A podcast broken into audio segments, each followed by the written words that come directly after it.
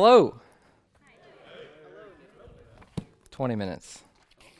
The first song we sang, sang says God can do impossible things, right? right. So this is, so yeah, don't fear. This sheet will be can be a resource for you. Uh, when we actually hit the list of things, we're not going to go to most of those verses. But anyway, so yeah, as Corey mentioned, uh, my name's Nick, and we've been going through First Timothy uh, for most of the summer, and it's been awesome.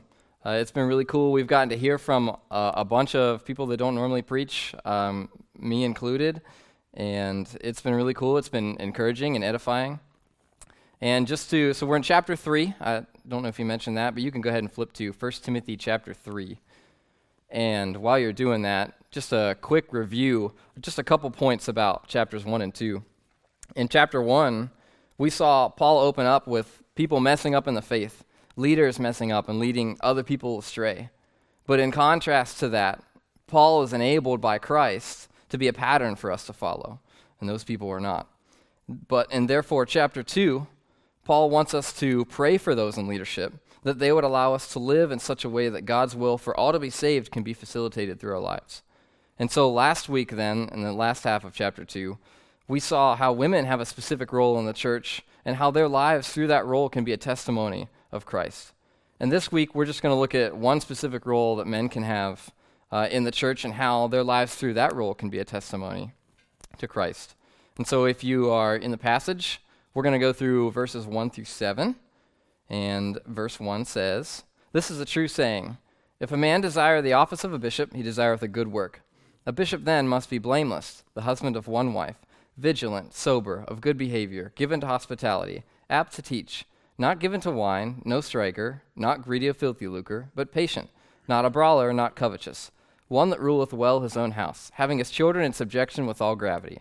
For if a man know not how to rule his own house, how shall he take care of the church of God? not a novice, lest being lifted up with pride he fall into the condemnation of the devil. Moreover, he must have a good report of them which are without, lest he fall into reproach and the snare of the devil. Let's go to the Lord and ask him to teach us.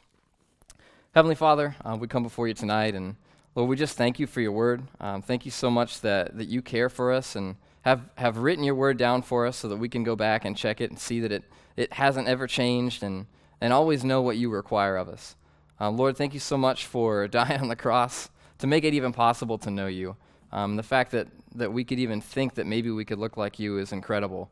Um, and it's all because of you and what you've done. Um, I pray that your spirit would be our teacher tonight as we go through um, these few verses. And, and Lord, just that you would open up uh, our understanding of them and that, that they would be applicable to our lives. And um, Lord, that you would get the glory through all of it. Please be our teacher tonight. It's in your name we pray. Amen. Amen. All right. So basically tonight, we're, so we're going through the qualifications, at least in 1 Timothy, for a bishop.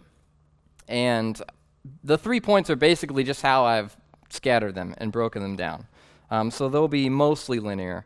Um, but the first blank is what I'm going to call the upward qualification, which is desire. And you see that in verse 3, or in, in verse 1 of chapter 3. But before we know what you're being desired, there's a couple words that I feel like we should define. And so the first one is office. So if you're desiring the office of a bishop, so what, is, what does that word office mean? And I gave you one example verse on your sheet, Genesis 41:13. Basically, in context, um, that is where Pharaoh in Egypt, king of Egypt, had the a butler and a baker, and the story of Joseph, and he gets thrown in prison, if you're familiar with that.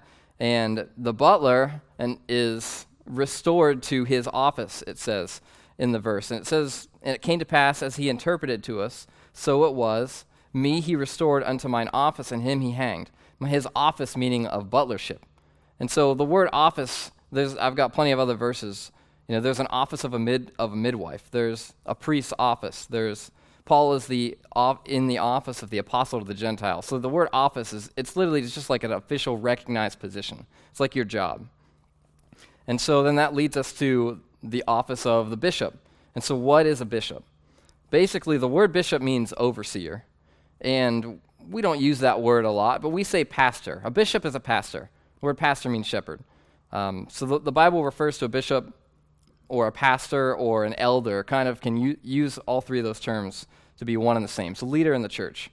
1 Peter 2:25, Peter, speaking of Christ, says, "For ye were as sheep going astray, but are now returned unto the shepherd and bishop of your souls." Christ obviously is the guy in charge, right? We saw in Colossians last summer that, that Christ is the head of the church. And so, ulti- and he's the one that watches for your soul. Also, of course, he's the one that's in charge. Well, uh, and so you see that word bishop here. A pastor or a bishop, in like picture by name, is the guy in charge in the church. And he watches over your soul.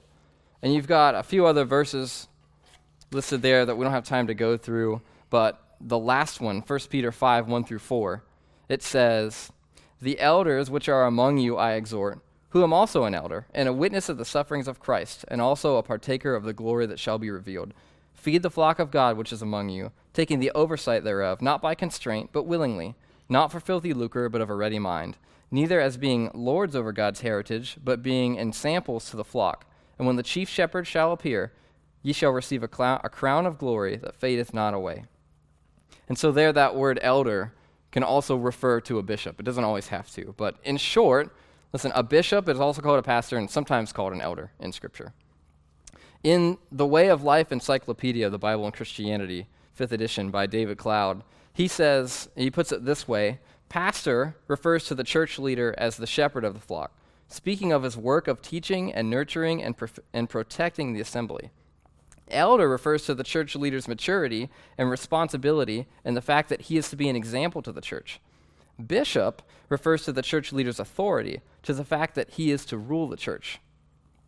And so, if you go through that list of verses I provided for you, you'll basically see that a pastor and a bishop, they hold the office of ruler and oversight of the church to watch for your souls, to be an example, to speak the word, to feed the flock, to give an account to Christ, to perfect the saints, to do the work of the ministry, and to edify the body of, Christ.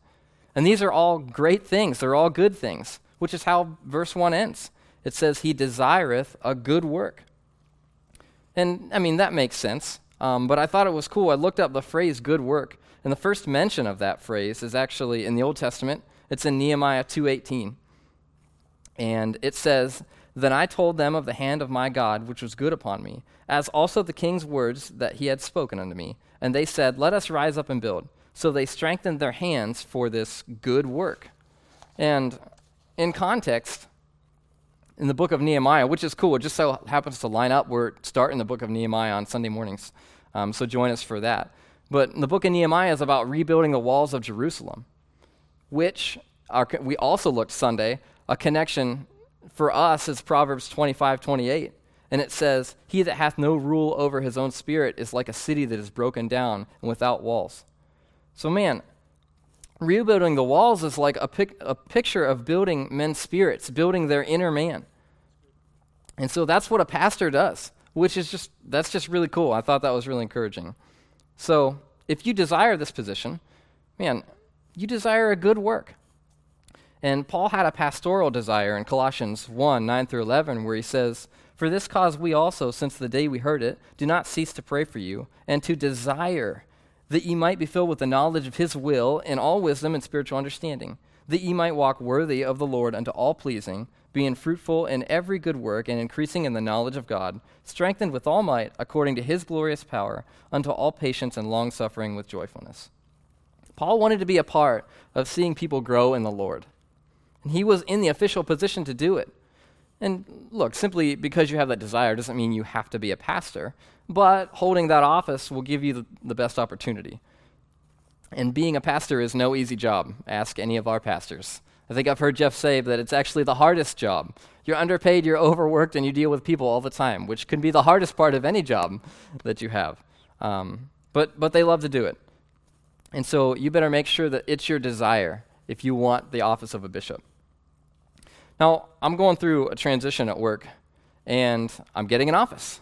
Um, I've always had my job since I started there, I guess, but I didn't always have an office until now. You know what? It's not too much different for every Christian, really. We all have a vocation. We just might not all have an office. okay, and that's a little different use of that word. Um, but, but really, as far as every Christian, man, every Christian has a vocation.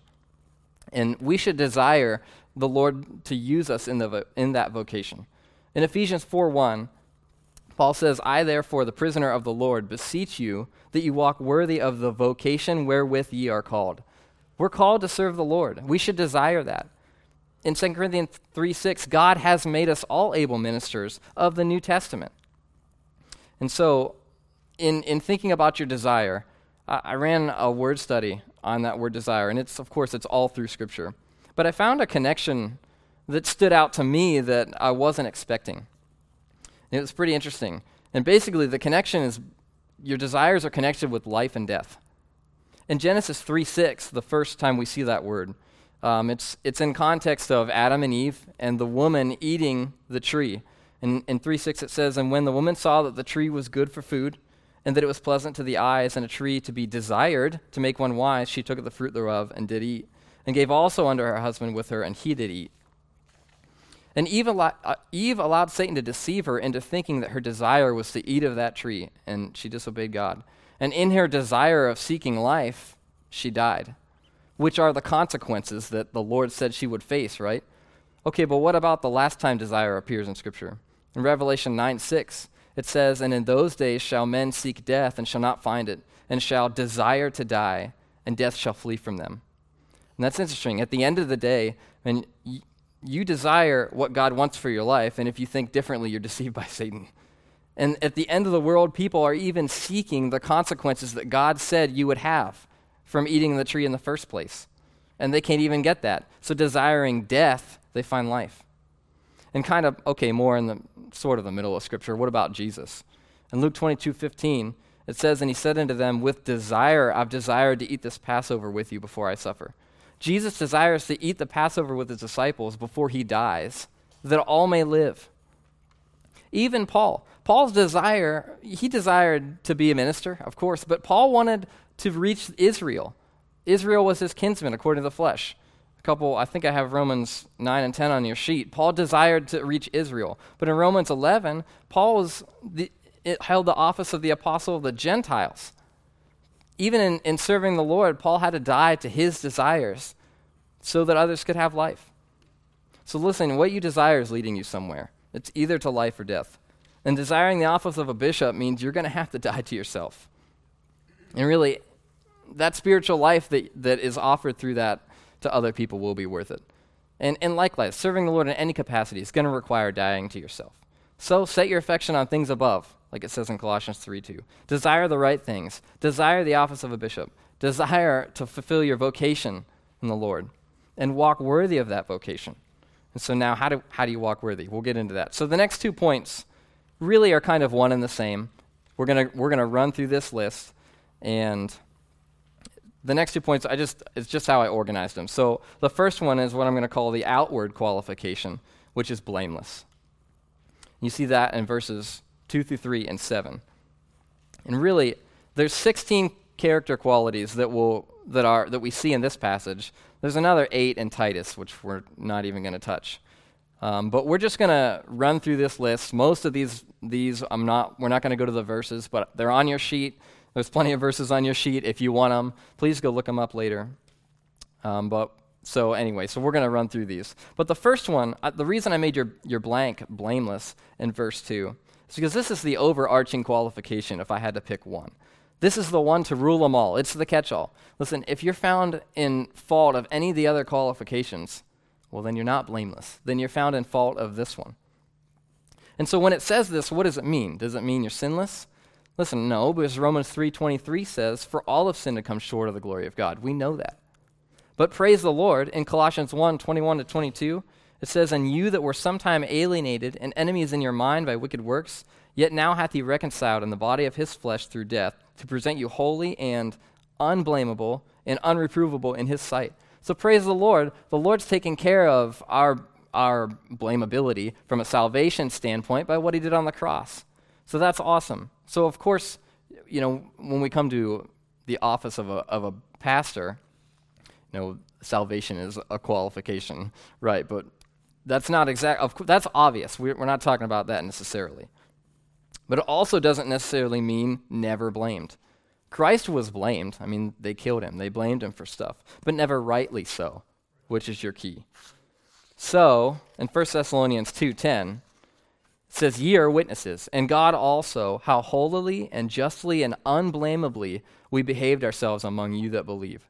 So this is your general behavior. You, you should be generally blameless before others.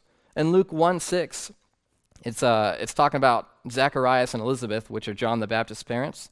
And it says, And they were both righteous before God, excuse me, walking in all the commandments and ordinances of the Lord, blameless. So your obedience to God's word, you should be blameless in that. And so this is your behavioral patterns, and they should be righteous before men and God. And really, that's what all of these characteristics are going to describe character qualities of your life, not necessarily one time events. You want to pick any one time event out of my life where I didn't follow the Lord? Well, I'm not blameless in that. Okay, but as a general pattern, these are character qualities of your life. And you'll see that in all of these. So, number two, uh, the husband of one wife. And we love to overcomplicate this one, but it means exactly what it says. Don't overcomplicate it. It means have one wife at one time, or women have one husband at one time. In, in an Old Testament context, a lot of people had a lot of wives. So it makes sense, for that alone, it's worth mentioning on this list.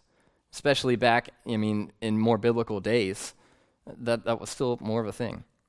But in today's context, it still makes sense. I mean, people have affairs all the time, they sleep around before they're married, um, they commit adultery in their minds. There's a standard. Uh, divorce is everywhere, divorce rates are everywhere, in and out of the church. And there's biblical reasons for divorce. Uh, first of all, Romans 7 is, is, is talking about death, which is r- you're released from marriage in that circumstance, so that's not divorce. Um, it's also the only circumstance in which both parties will be blameless. But the two reasons for, for divorce will be abandonment and adultery. And you can see abandonment in 1 Corinthians 7 12 through 15 and you can see adultery or fornication in Matthew 19, 3 through 9. And, and in either of those circumstances, Jesus makes he makes allowance for man the bishop to ha- to go through a divorce for the right reasons and still be blameless in the matter, and it doesn't disqualify him necessarily from the pastorate. And what okay, well what about an unbiblical divorce? Well, okay, in such case that man also won't be blameless. So we don't really need to discuss it any further than that tonight. All right, moving on. Number three, vigilant. Vigilant means to be watchful, to be attentive to danger. Uh, 1 Peter 5 8 is talking about your adversary, the devil. And it says, Be sober, be vigilant. So you need to watch out. He's a lion. You're watching out for danger. Um, in Acts 20, 29 through 30, it talks about wolves. From a pastoral standpoint, wolves come in and enter among you. You need to watch out for that danger too, from a pastoral standpoint. So you need to be vigilant. Number four, sober. It's, it's clear minded, in control of your mind and senses. Uh, obviously, we use that in connection with drunkenness, which is a very clear picture, but it's also more than that. I mean, you can be, uh, you can let, be full of the media or be full of just worldly standards, and you, you're not having a clear mind in that sense. And you can see that, that reference later in Acts 26. Five, of good behavior. Colossians 1.10 says that ye might walk worthy of the Lord and to all pleasing. Look, good behavior, you know what that is. Walk worthy of the Lord and all, and all pleasing.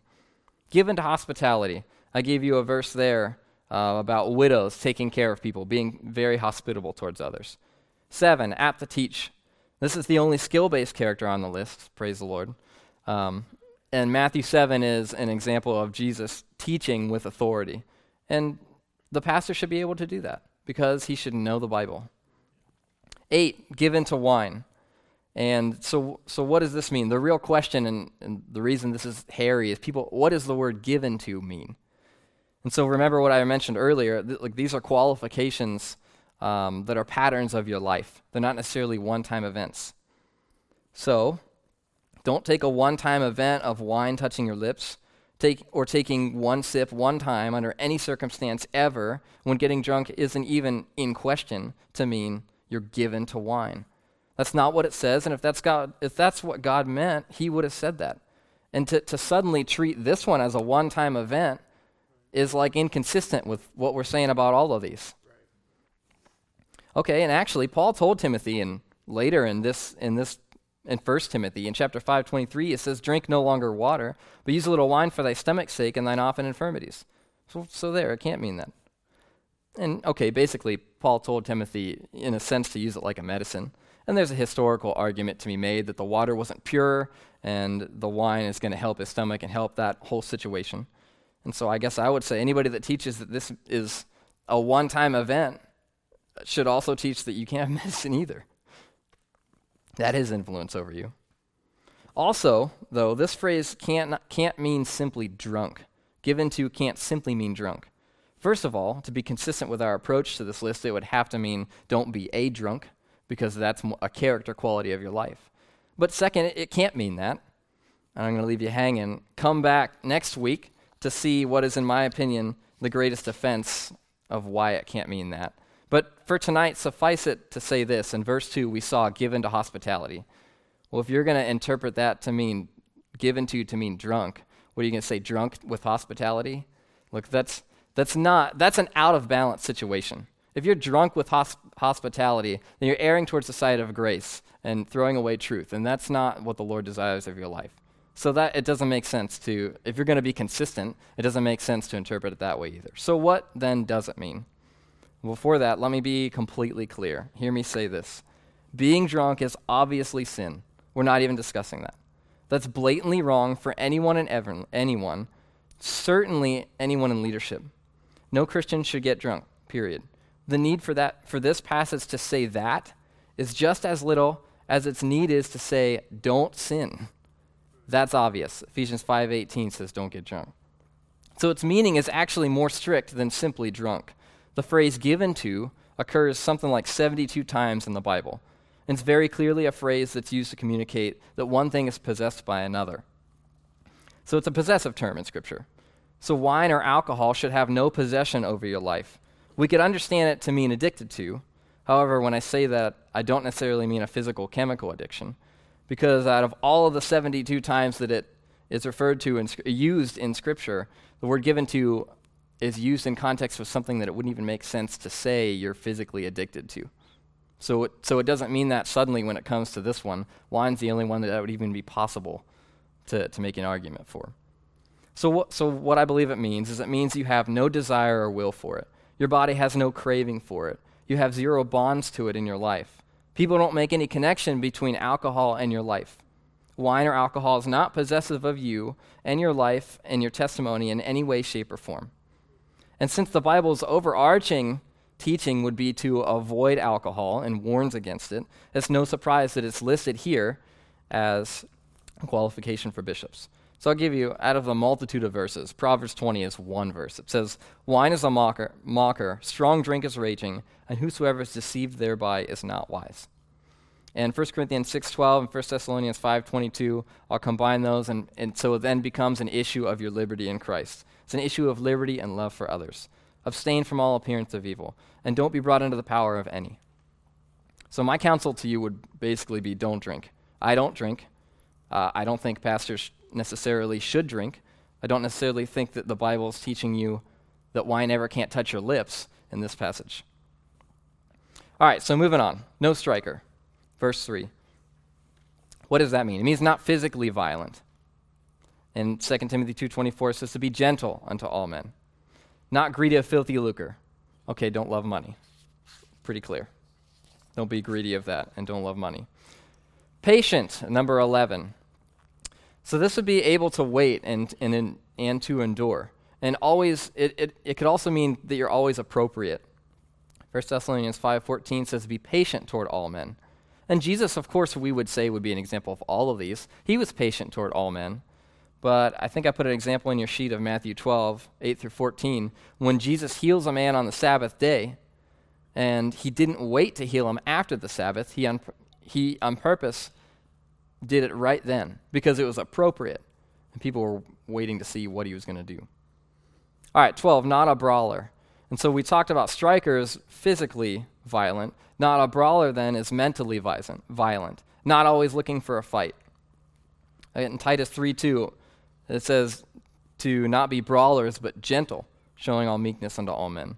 Proverbs 15:1, a soft answer turneth away wrath, but grievous words stir up anger. You're not always looking for a fight. 13, not covetous. Well, this is kind of one of the first, first of the Ten Commandments. And if you're covetous, you're not content with God's provision or his providence. So you shouldn't be covetous. 14, having a good report of them which are without.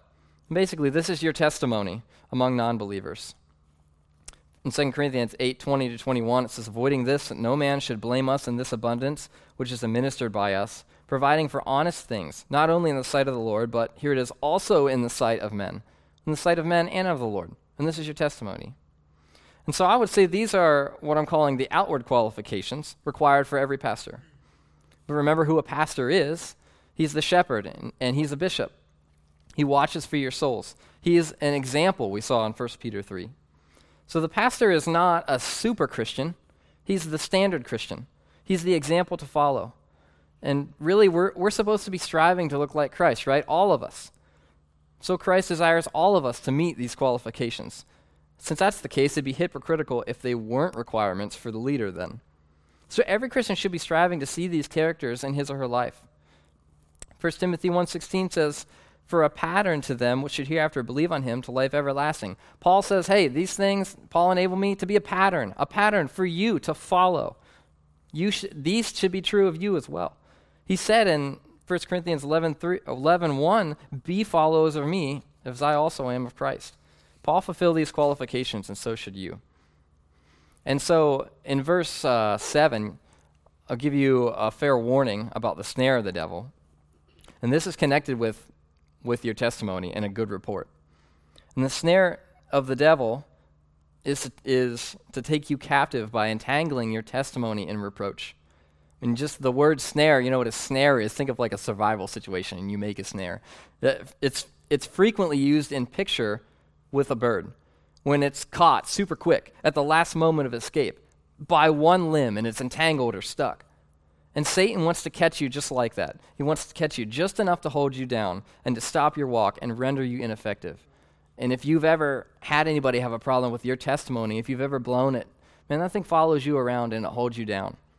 And that's what Satan wants.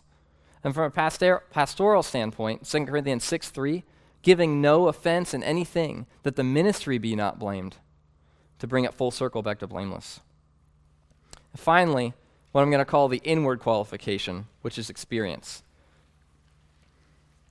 So, jumping back in, backing up now to verses 4 and 5, the 15th one we'll, that we'll see for tonight. Ruleth well his own house. In Titus 1 6, it says, If any be blameless, the husband of one wife, having faithful children, not accused of riot or unruly. So, you're ruling well your own house. Your children are doing what's right your household is doing what's right. And it's because you're loving and guiding them to do that. The model home should be a picture of the model church. If you can't even faithfully rule your, rule your own house, people that you love and care for, how will you take care of the church? Like the church, your home will consist of people of different physical and spiritual maturities. And you are lovingly ruling and guiding and taking care of them. Prove that you can do this in your own home first. I mean, your first ministry is to your wife and to your kids, to your house. If you can't if you can't be ruling them well, how are you going to be expected to rule the church of God well? And I don't know if I put Luke 10:34 or 35 on your sheet or not, but that's just another use of the word take care. And it's with the good Samaritan. In context of the good Samaritan taking care of the man that was robbed and left for dead, he takes care of him with money and with love and with sacrificial giving. And that's how we should take care of the church. It's how you should take care of your household. And finally, 16, not a novice in verse 6. So I'll define this as not new to Christ, not new to the word, and not new to ministry. And in Hebrews 5 12 through 13, it talks about being unskillful in the word. And if you are that, then you're a babe, you're a novice. But this doesn't necessarily have to mean physical age. It can mean it, it's spiritual age because Paul admonishes Timothy in 1 Timothy 4:12 says let no man despise thy youth. So Timothy was considered a youth, but yet he fulfilled these qualifications to be a pastor. And because it's true that if you if you're a novice in the word, you're unskillful in it, unskillful in it, then a novice is also easily susceptible to false doctrine. In Ephesians 4:14, it says that we henceforth be no more children, tossed to and fro, and carried about with every wind of doctrine, by the sleight of men and cunning, craft, cunning craftiness, whereby they lie and wait to deceive. And so, again, if the Lord did not desire this for all of us, he would not require this of the leader. And from Ephesians 14, it says, 4:14, it says, "We, we, all of us, we aren't supposed to stay children in the faith. The pastor ought to be grown, but likewise, we're supposed to grow up." 1 Corinthians 4, 14 through 16 says, I write not these things to shame you, but as my beloved sons I warn you. For though ye have 10,000 instructors in Christ, ye have yet have ye not many fathers. For in Christ Jesus I have begotten you through the gospel. Wherefore I beseech you, be ye followers of me. Paul writes as a father, a loving parent, that you should grow up to be like. If we follow him, we should also grow up and fulfill these things. And so, a quick word of warning associated with this in verse 6 not a novice, lest being lifted up with pride he fall into the condemnation of the devil. So, here God connects pride as a chief warning for the novice. And that phrase, the condemnation of the devil, does that mean what he was condemned with, what the devil was condemned with, or does it mean what the devil will condemn you with? I would say yes. Pride is Satan's downfall. It was. And we saw that, or can see that in Isaiah 14, 12 through 14. And we won't read it, but there's a, there's a lot of I will statements on there. Satan was in a posi- position of power, and he was prideful, and I will be like God. I will be like the Most High. I will be lifted up. That's pride. And it was Satan's fall. So, when you think more highly of yourself than you ought to think, you're prideful. And Satan knows that you're no better than him, and he wants nothing more than to condemn you with his own very fault because he fell to it. Boy, he would love to condemn you with that. And he knows God condemned him for it. And he knows God's no respecter of persons. And in 1 Peter 5 5, it says, God resisteth the proud and giveth grace to the humble.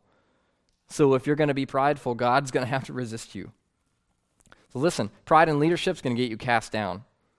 And pride in the word is going to lead you to false doctrine. You can see that in 1 Timothy 6 4. So grow up, gain experience, and stay humble. Let's pray. Heavenly Father, uh, Lord, I thank you so much for your word. Thank you for these qualifications. And Lord, I know that we cover them quickly, but um, really, the, if we follow these things and apply them to our lives, they'll help us look more like you. They'll help us better be used by you. And, and I pray that we would apply them to our lives and, and take them to heart and, and try, strive to be what you want us to be in this and not establish a difference between us and, and lift the pastor up higher than we should. Lord, but, but to strive to grow up and to be mature. Um, help us to do that. Help us to, to remain humble um, as we walk and follow you. Help us to keep our testimonies pure. Um, and help our desires to be what you would have them to be.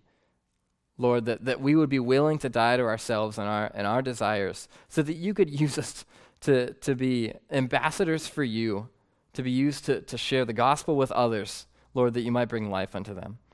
Thank you for your word. Thanks for this time and, and the discussion that we'll have tonight. It's in your name we pray. Amen.